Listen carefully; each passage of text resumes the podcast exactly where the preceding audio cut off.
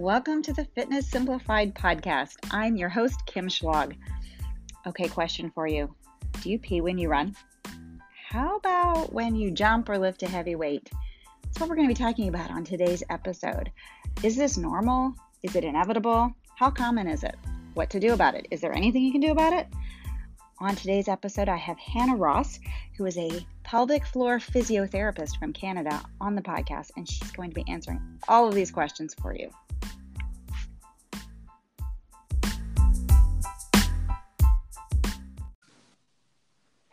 Welcome to the Fitness Simplified podcast, Hannah.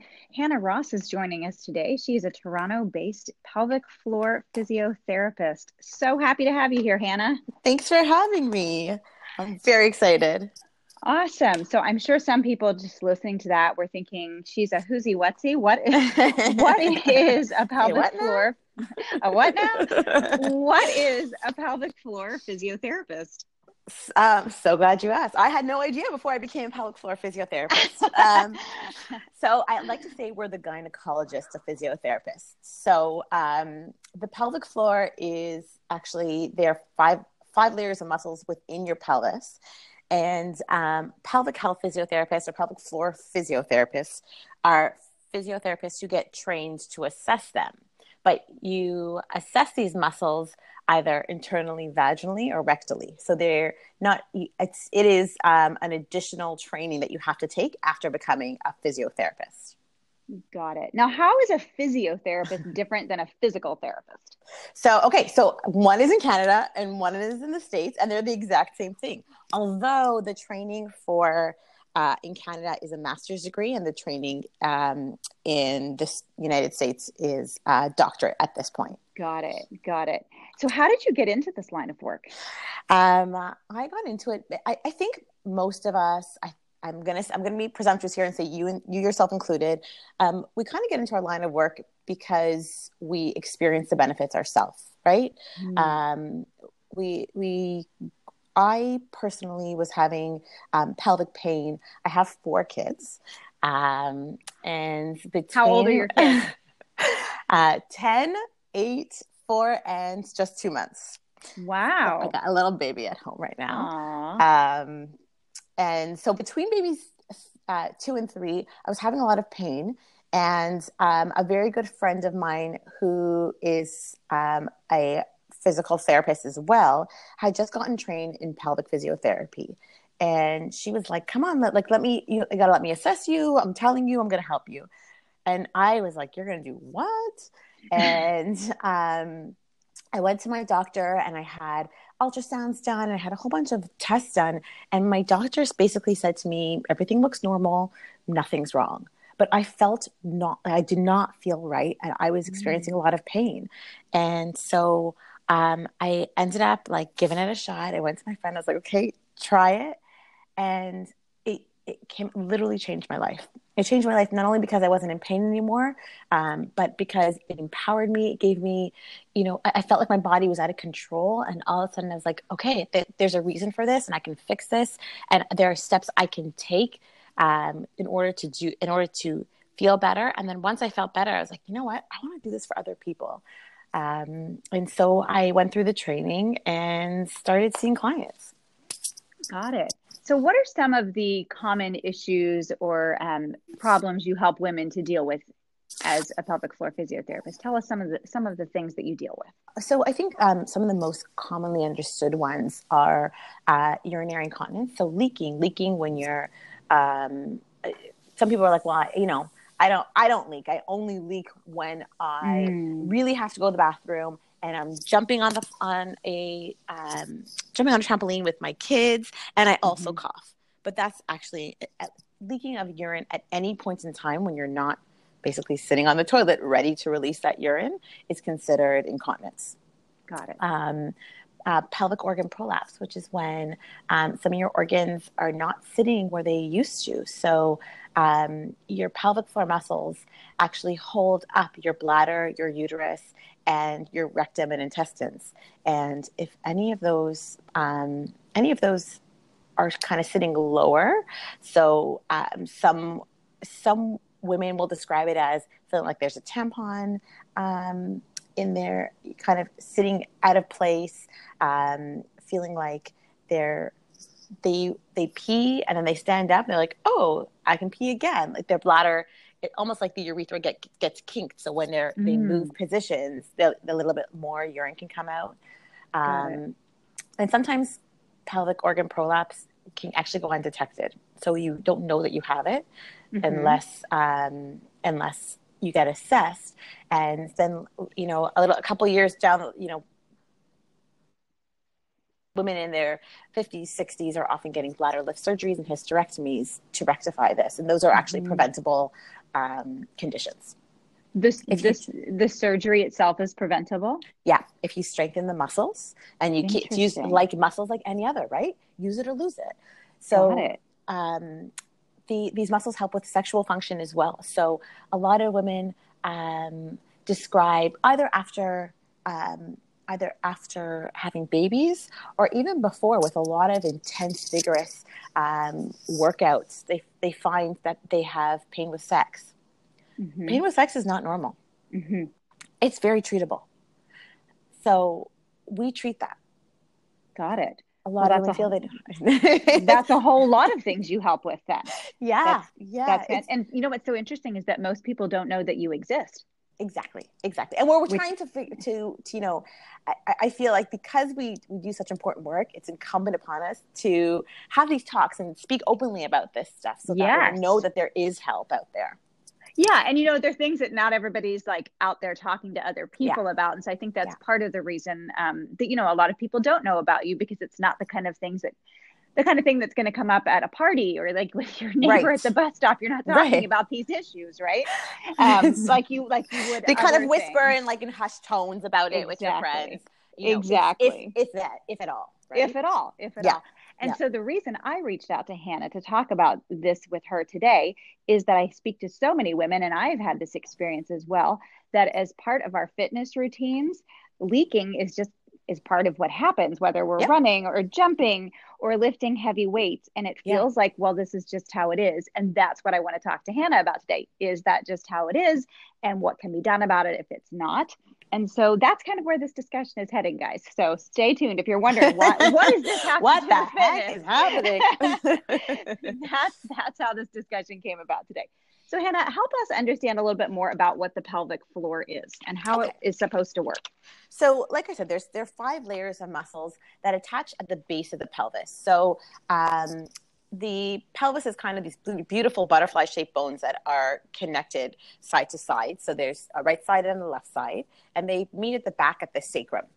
Um, and the sacrum is the very low part of your of your low back, so to mm-hmm. speak. Um, and they they have five jobs and we've kind of alluded to them already they have a sexual function they have a supportive function so they hold up all your organs uh, they have a, a, role in continence they have a role in actually pumping blood back up to your heart and they're actually part of your inner core muscles as well so okay. when we talk about the core most people are usually referring to your six pack muscles your rectus mm-hmm. muscles or your obliques but they're mm-hmm. actually four layers of abdominal muscles and your innermost abdominal muscle, your transversus abdominis, actually works together with your pelvic floor muscles, which we just kind of talked about, that are sit inside the pelvis like a bowl. They work with your diaphragm, your breathing muscle, and your innermost back muscles. And those four muscles, so um, pelvic floor, diaphragm, inner abs, and inner back muscles, work together like um, like a system to support your low back, support your continence, help with your breathing, and work with all those other pelvic floor muscle rules. So I'm going to paint a picture for you here. So work okay. with me. Let me know if it's unclear. Okay. Your diaphragm muscle is actually like an upside down U shape, and it sits at the base of your ribs. Okay. So right above your your your uh, your stomach and your abdomen. Got when it. you take a breath in, it actually descends down and becomes either flat or almost like a go, turns into a U-shaped muscle. Okay. Does that make sense? So you mm-hmm. inhale mm-hmm. and your your lungs actually expand and make room for your for air and your diaphragm pushes down out of mm-hmm. position to make room for that. And it pushes down into your abdomen and pushes down onto your pelvic floor and your pelvic floor descends. Mm-hmm. So they work in synchrony. When you exhale, your diaphragm springs back up and so does your pelvic floor muscles. That's how they should work. You inhale and everything descends, you exhale and they spring back up.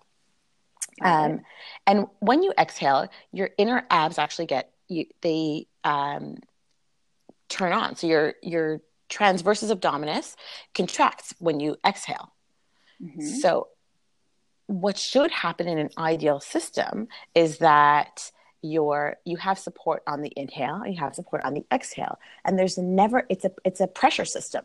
So there should never the pressure should always be um, managed either and on an exhale. What happens with leaking is that that is a clue that your pressure system has failed you. Ah.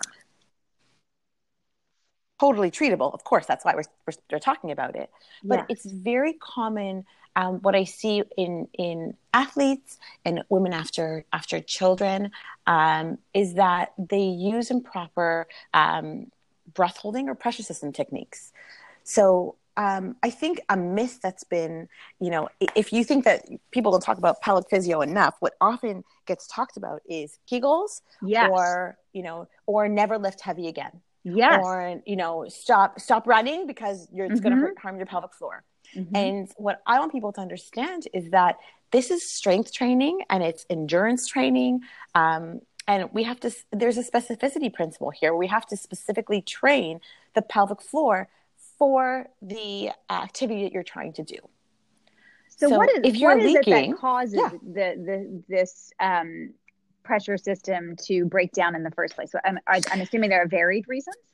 Yeah, hundred percent. The answer is always it depends, Kim. Yeah, I'll be a, I'll be a broken record with that one. But um, often it's overuse of the pelvic floor. So um, all we've ever been told is Kegel, Kegel, Kegel, Kegel, Kegel. But um, like I mentioned before, there's actually a system in place. So your pelvic floor muscles are, are similar to your bicep muscle. If you overuse your bicep muscle, if you contracted your bicep muscle all day long and never released it, it wouldn't be very functional and wouldn't be helpful to you. Mm-hmm. Right? Right. In order to do your next bicep curl, you have to release that curl mm-hmm. and then start again. And in the the pelvic floor for those for those people who are actually aware of those muscles because many people are not only not aware which is why we do the internal assessment mm-hmm. um, they're they're often kegling incorrectly mm-hmm. or not at all or they're in such a persistent kegel they don't know how to release that kegel oh so what we find more often and especially in um, in our athletes is that um, we just kind of you know when you as women we kind of just suck it up and move on whether our bodies yeah. are working or not and one of the first places um, to just kind of clench and move forward with is actually your pelvic floor mm. um, it and, and again, it's not necessarily within conscious awareness. So, which is why we do that assessment. So we can teach somebody, well, you feel this? This is actually over this is actually you're actually contracted right now. Women think oh my pelvic floor is weak. Well once you're in a contracted position you can't contract anymore. So it's not necessarily weak. It's fully it's over, contracted and it's yeah. tight and yeah. overused. Exactly. Exactly. Got it. Got it. So what to do about it then? Go see a pelvic health physio or physiotherapist or physical therapist whatever it is you you you, uh, you call it. But one of the first things you can actually do is start to work on some diaphragmatic breathing. Now, I say this and I say this hesitantly because um, what gets taken away from this is well, the pelvic floor is to just do breathing. And I don't want to do breathing. I want to go and work out hard in the gym. Mm-hmm. But as we know, breathe, breathing technique is really important for optimal strength training and optimal mm-hmm. optimal fitness, right? Absolutely. And what we find a lot is that a lot of our athletes are using their are doing kind of an upper chest breath. They're yes. not allowing so they um, your chest in order to take in a proper full oxygenated breath should actually move laterally. It should move front to back and up and down. So if you feel if you put your hands at the sides of your chest and you take in a breath, you should feel your your rib cage expand um, 360 degrees and up and mm-hmm. down slightly. And I like to say it should be 80% to the side, 10% front to back, and 10% up and down. Okay. What we find is that many people are actually breathing mostly up and down. Mm-hmm. We're almost in that, that stress response, that, that fight or flight response, even when we're exercising. Yeah.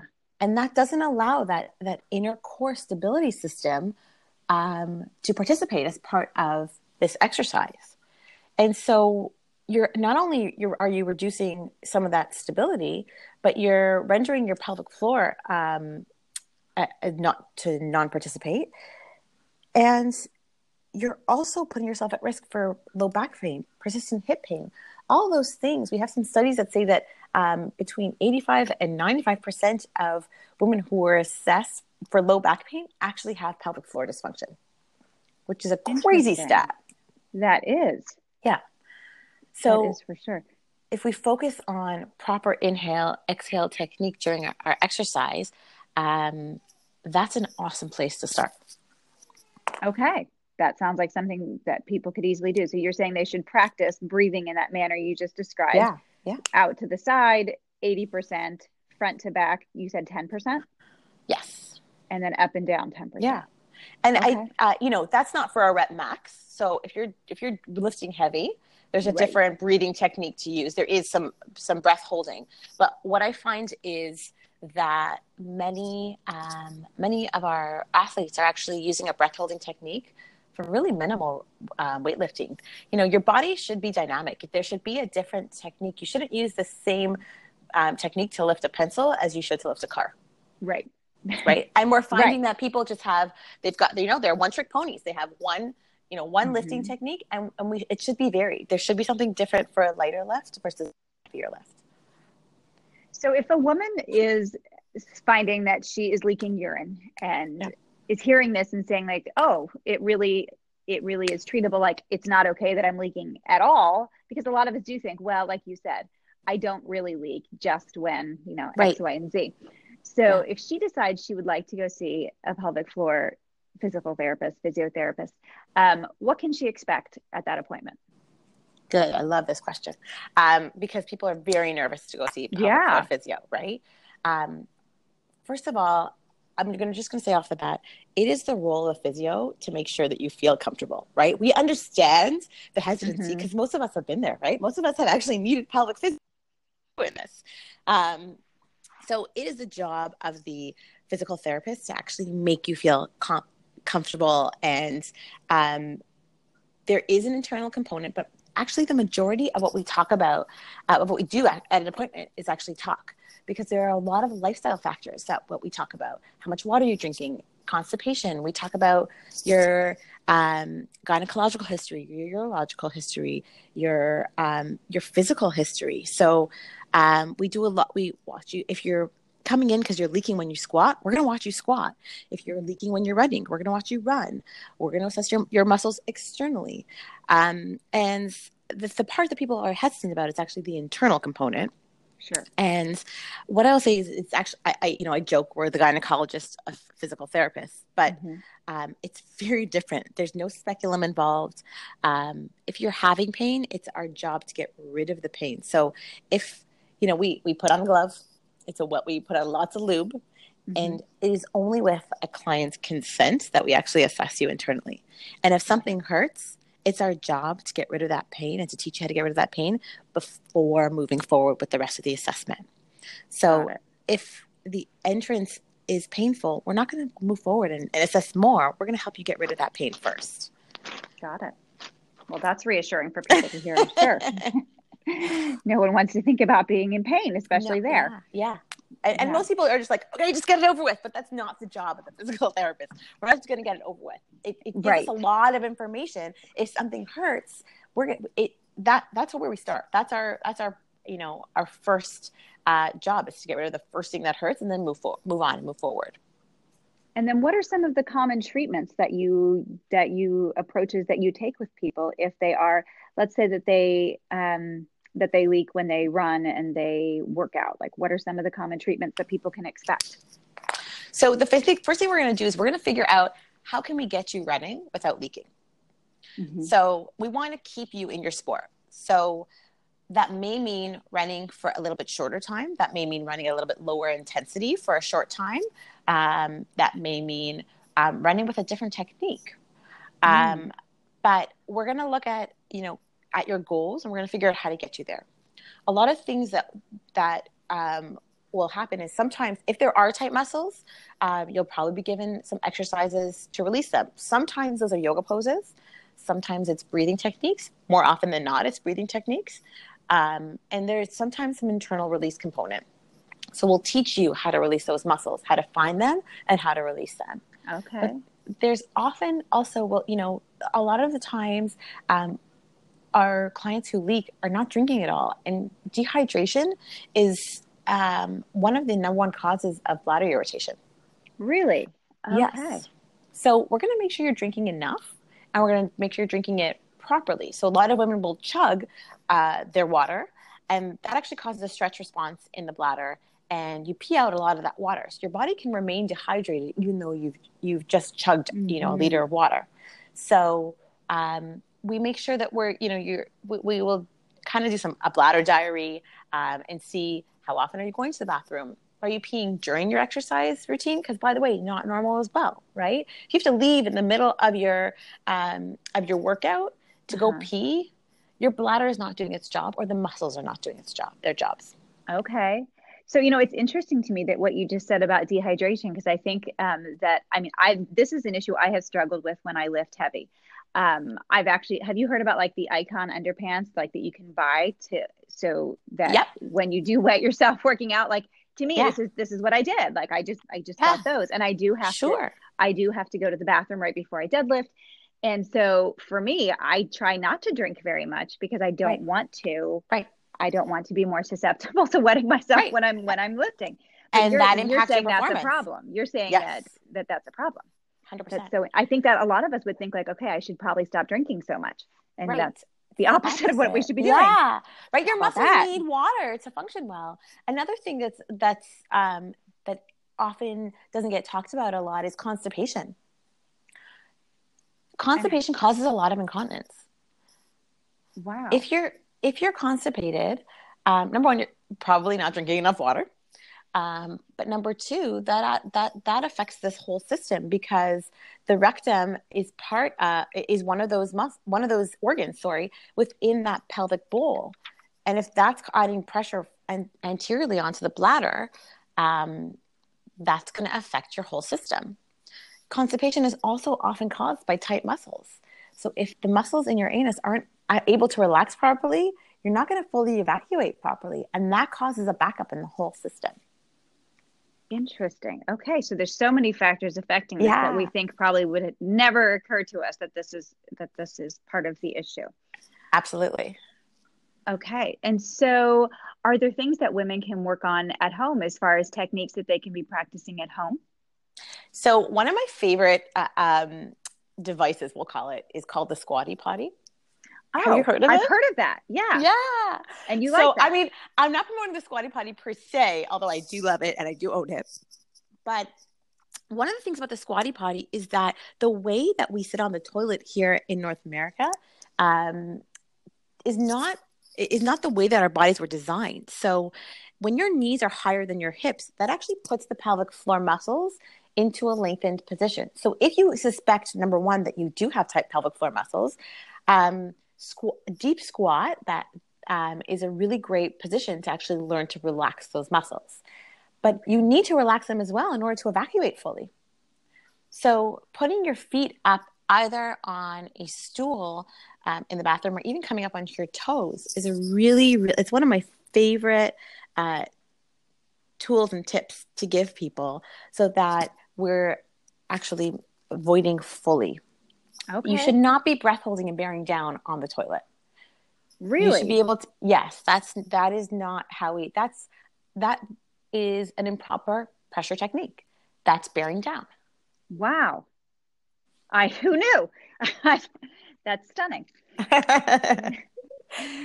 so sometimes so drinking more water um, making sure we say about two liters a day, but um, I know in this in the states you guys go work on ounces. I've got nothing for you on the ounces. Yeah, that's but, okay. we, you know, we, you know often we still do liters as okay, far as fine, drinking good. because as far as drinking, because you know, like, soda is sold like that. You know, like we know okay, what a two liter bottle of soda looks like. Perfect, so. perfect.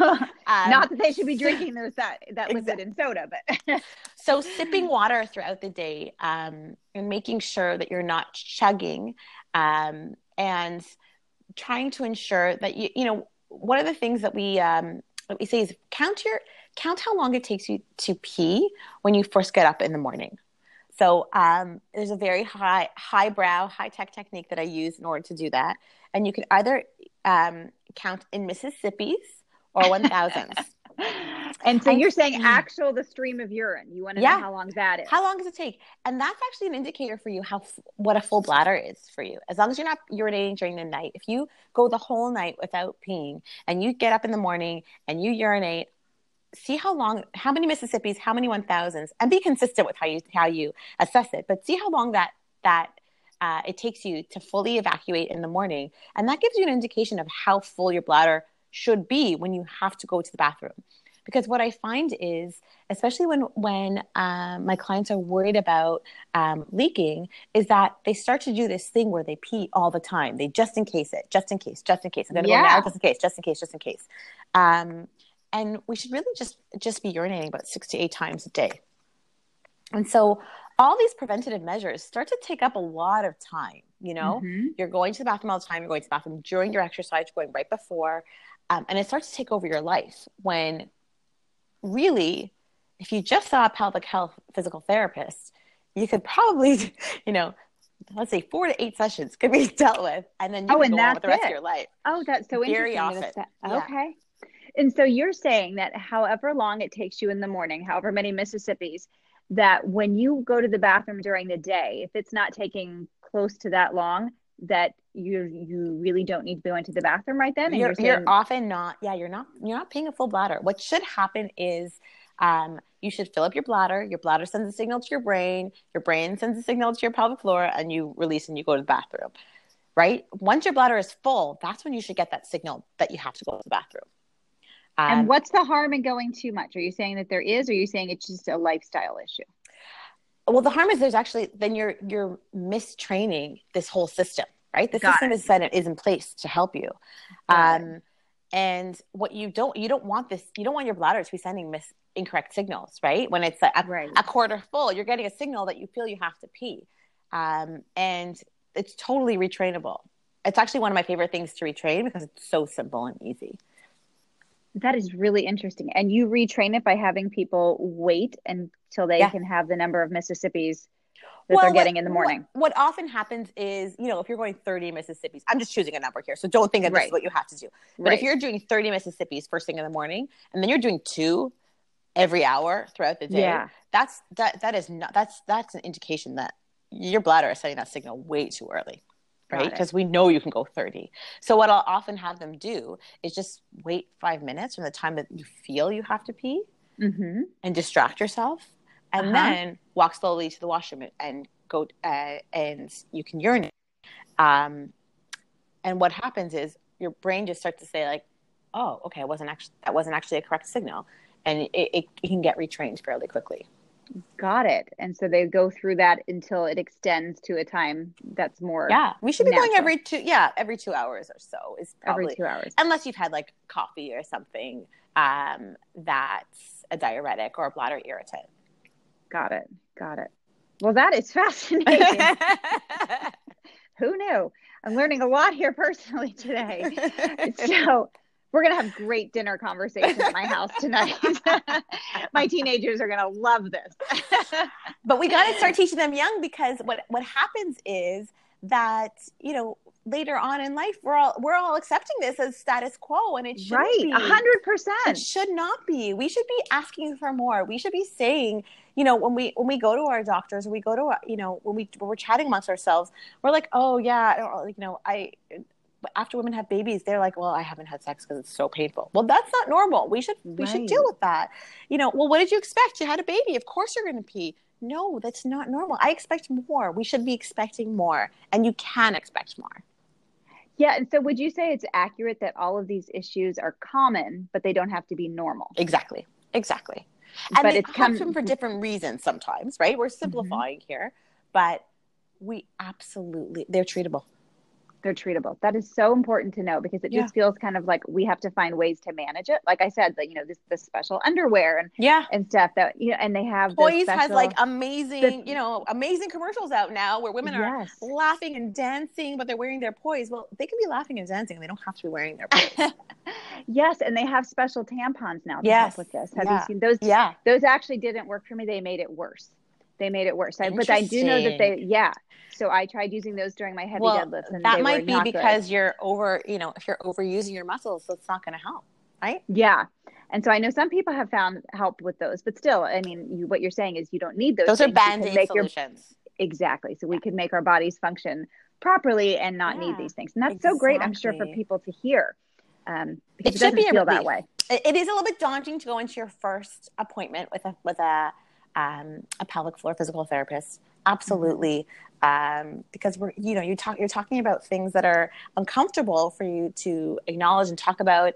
And it's a part of our bodies that we don't necessarily, or we're not the most comfortable with. But yeah. um, I promise you that by number, you know, visit number two or three, you should be like, oh my gosh, this is going to change my life. And you should be excited to go. That's fantastic. I I'm excited for people to hear this. That's fantastic.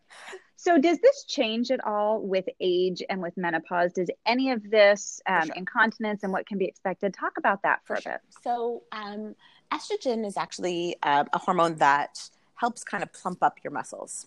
So, actually, the in for for um, women who breastfeed, we actually call it a mini menopause because there's a lack of estrogen in the muscle tissue as well, which is also why when you're training um, postpartum, you have to be a little bit careful as well because um, your hormone levels have fluctuated. So mm-hmm. during menopause, we do find there is a thinning of the of the muscular tissue, the pelvic floor muscular tissue, and so if there was any underlying issues even if you didn't have symptoms beforehand, because a lot of uh, uh you know a lot of them don't get assessed um, mm-hmm. until there's a problem, right? Right. But ha- if we really encourage people at their six week postpartum checkup to get assessed, and even if you've never had babies, get assessed because you don't want to find out too late that there's an issue. And so with menopause, once there's once we've kind of taken that estrogen that was plumping up the, the muscle um, and we start to take that away, we st- any underlying weakness or um, pelvic floor dysfunction starts to get uncovered, and then all of a sudden you have symptoms. Got it. Um, another thing that comes along with menopause is it's often um, a number of years after having babies. And like I said, these are muscles, right? Use them or lose them.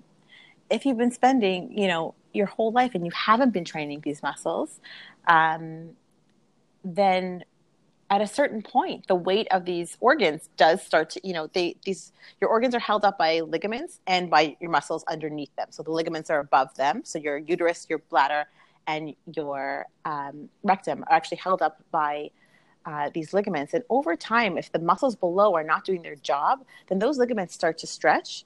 And that's why we start to see um, women requiring bladder lifts and hysterectomies because over time those organs start to descend down into the vagina.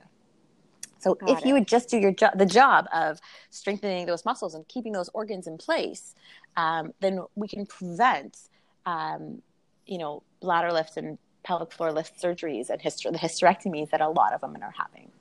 Does it get to the point where you can't do that anymore? Like the surgery is necessary because you're so they're prolapsed so far. Is that something you see, or is there always a point of return? So there, um, we say with pelvic so we, we actually grade pelvic organ prolapse. Um, there are different grading systems. Here in Canada, we grade it based on a four point system. Um, okay. And a grading of three or four is when the organ is actually a grading of three is it's coming out of the vagina, and four is it's mm-hmm. fully out of the vagina. Mm-hmm. Now there are there at that point, I'm not going to be able to train it back up and in, but we mm-hmm. can improve your symptoms. Um, there are there are devices called pessaries that can actually hold. We, you put in place into the, into the almost like a tampon, um, mm-hmm. um, and they're different shapes, and they can they hold your organs in. But yeah, at a grading of three or four, that's often surgical unless mm-hmm. um, a woman opts to just use a pessary for the rest of her life and hold it in place. Got it. It's kind Got of like it. a sports bra for your vagina. Oh, okay. That so, is an interesting thing to think about. Yeah, we have we have some we have some women who you know want to run, and because of the pressure with running, um, their prolapse. Um, it, it's a lot of pressure on their pelvic floors. You want to make sure, first of all, that your pelvic floor can withstand that pressure. But mm-hmm. even ones with pelvic floor training, um, there's you know they often need an additional support, and so they'll use a pessary. Um, there are other uh, training techniques. There's something called hypopressives, um, mm-hmm. which is a ne- it's called it's negative pressure fitness, where they teach you to create um, a neg- um, an apnea, which is a breath holding technique, um, mm-hmm. and you practice that a couple times um, th- every day as well. Um, some women have found some positive results with that as well but everybody's different. So there, there's there's a lot of stuff we can do. Um, but there is a certain point where surgery is definitely on the table, and we encourage people to uh, do prehab, the same thing like you would do before a knee surgery, right? Mm. Go train your pelvic floor beforehand, and that way you'll be in a better situation to retrain it afterwards. Got it.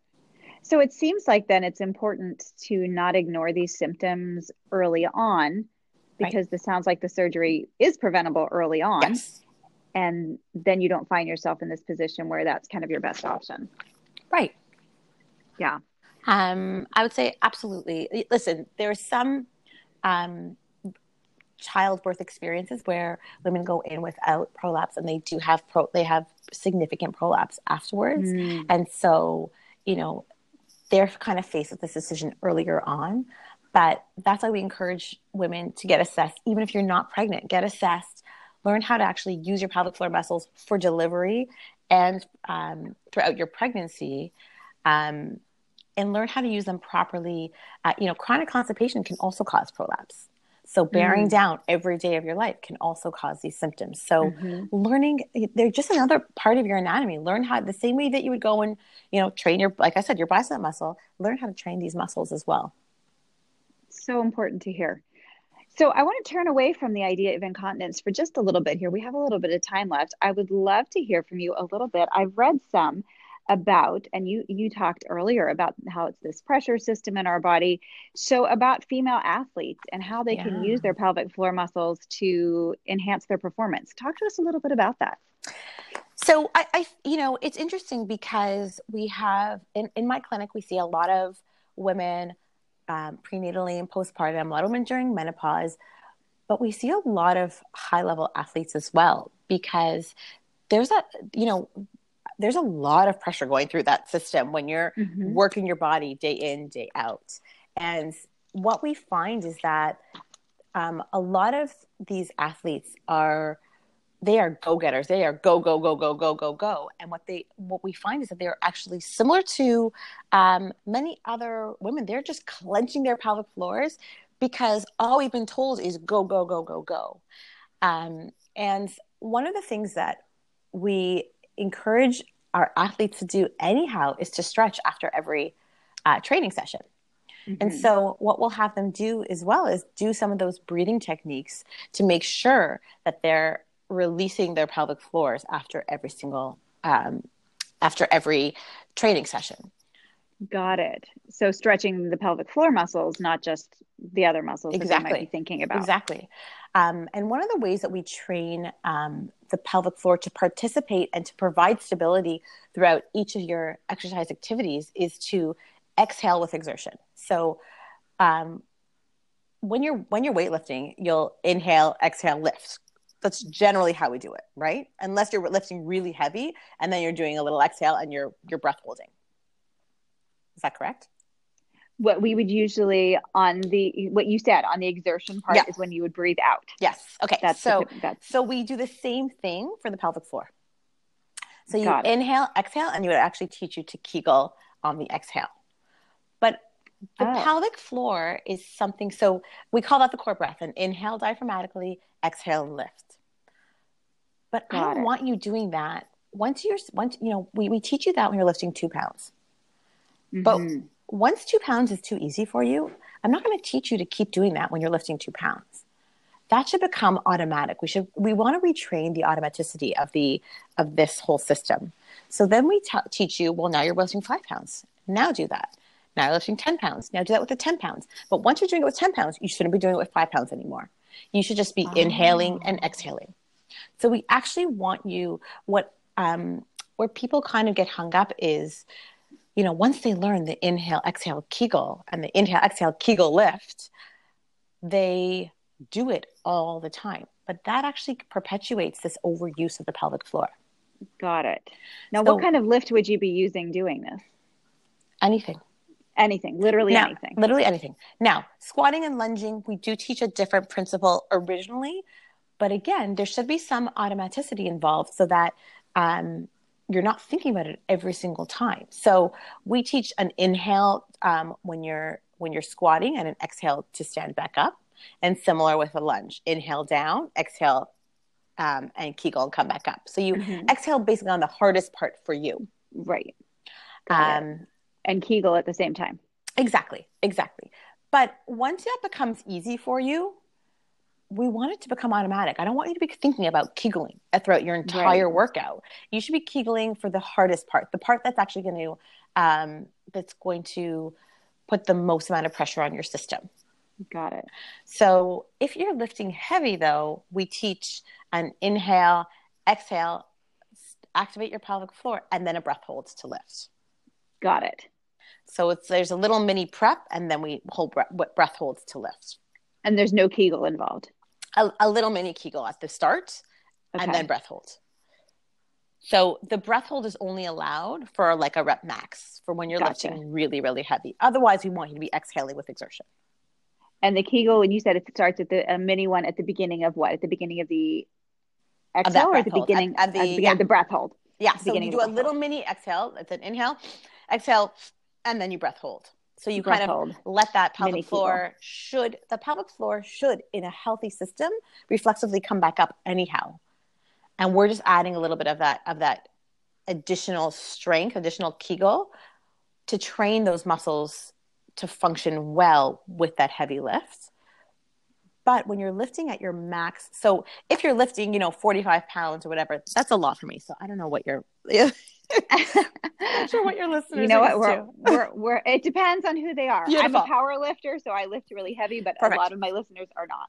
So for a regular lift, you're going to inhale, exhale, Kegel throughout the, the throughout that lift, right? But for mm-hmm. a power lift, you're going to inhale, exhale, slight Kegel, breath hold, and then lift. Got it. Now, here's the caveat. If you're somebody who is already um, Kegeling all the time, we are not going to train you to Kegel because mm-hmm. you're already Kegeled. We're going to focus it. on the inhale portion. The inhale, release that pelvic floor because we know that muscles work optimally when they're in their mid range. Yeah. So if your if your muscles are weak and floppy and they're not and they're having a hard time getting activated, we're going to cue you to activate your pelvic floor to get to that mid range. But if they're already fully contracted, we're going to cue you to inhale and release.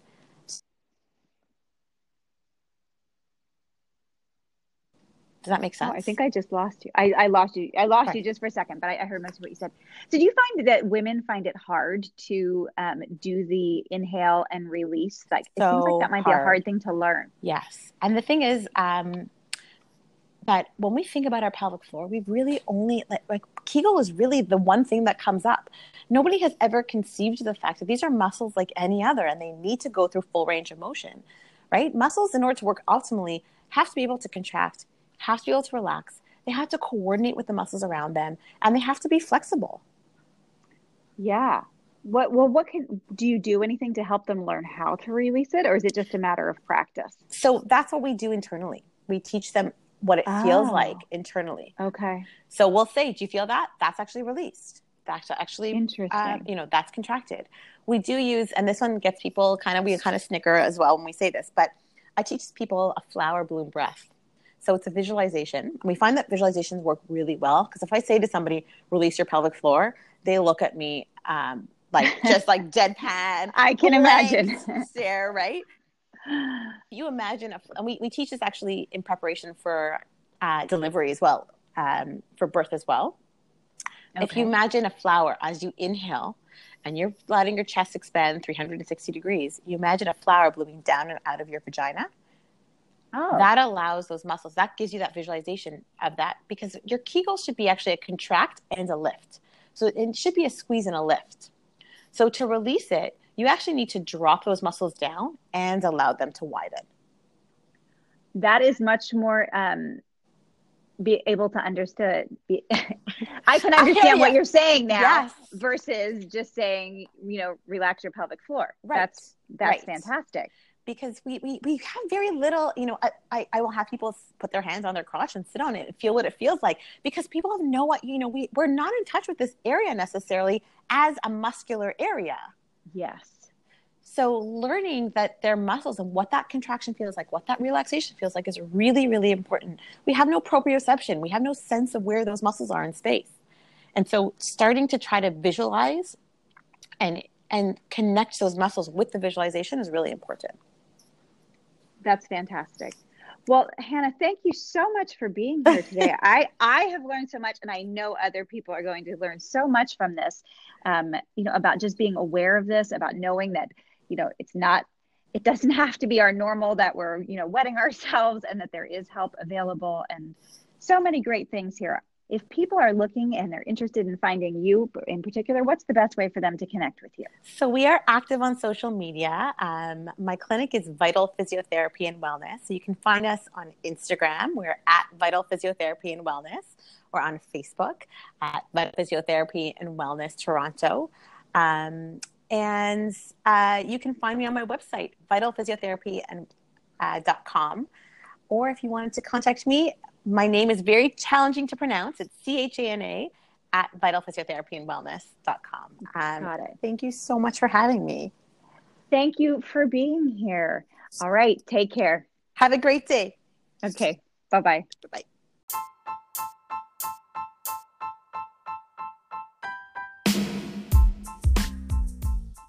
Big, big thank you to you for being here today. And of course, thank you to Chana Ross for your wisdom and your guidance on such a sensitive subject. If you listened and enjoyed this episode, if you learned from it, please share with those who you think would benefit from it. And also, if you would head on over to iTunes, it would be a huge favor to me if you would leave a five star rating and a review. It helps to get the podcast um, in front of other people. I will talk to you next week on the Fitness Simplified podcast.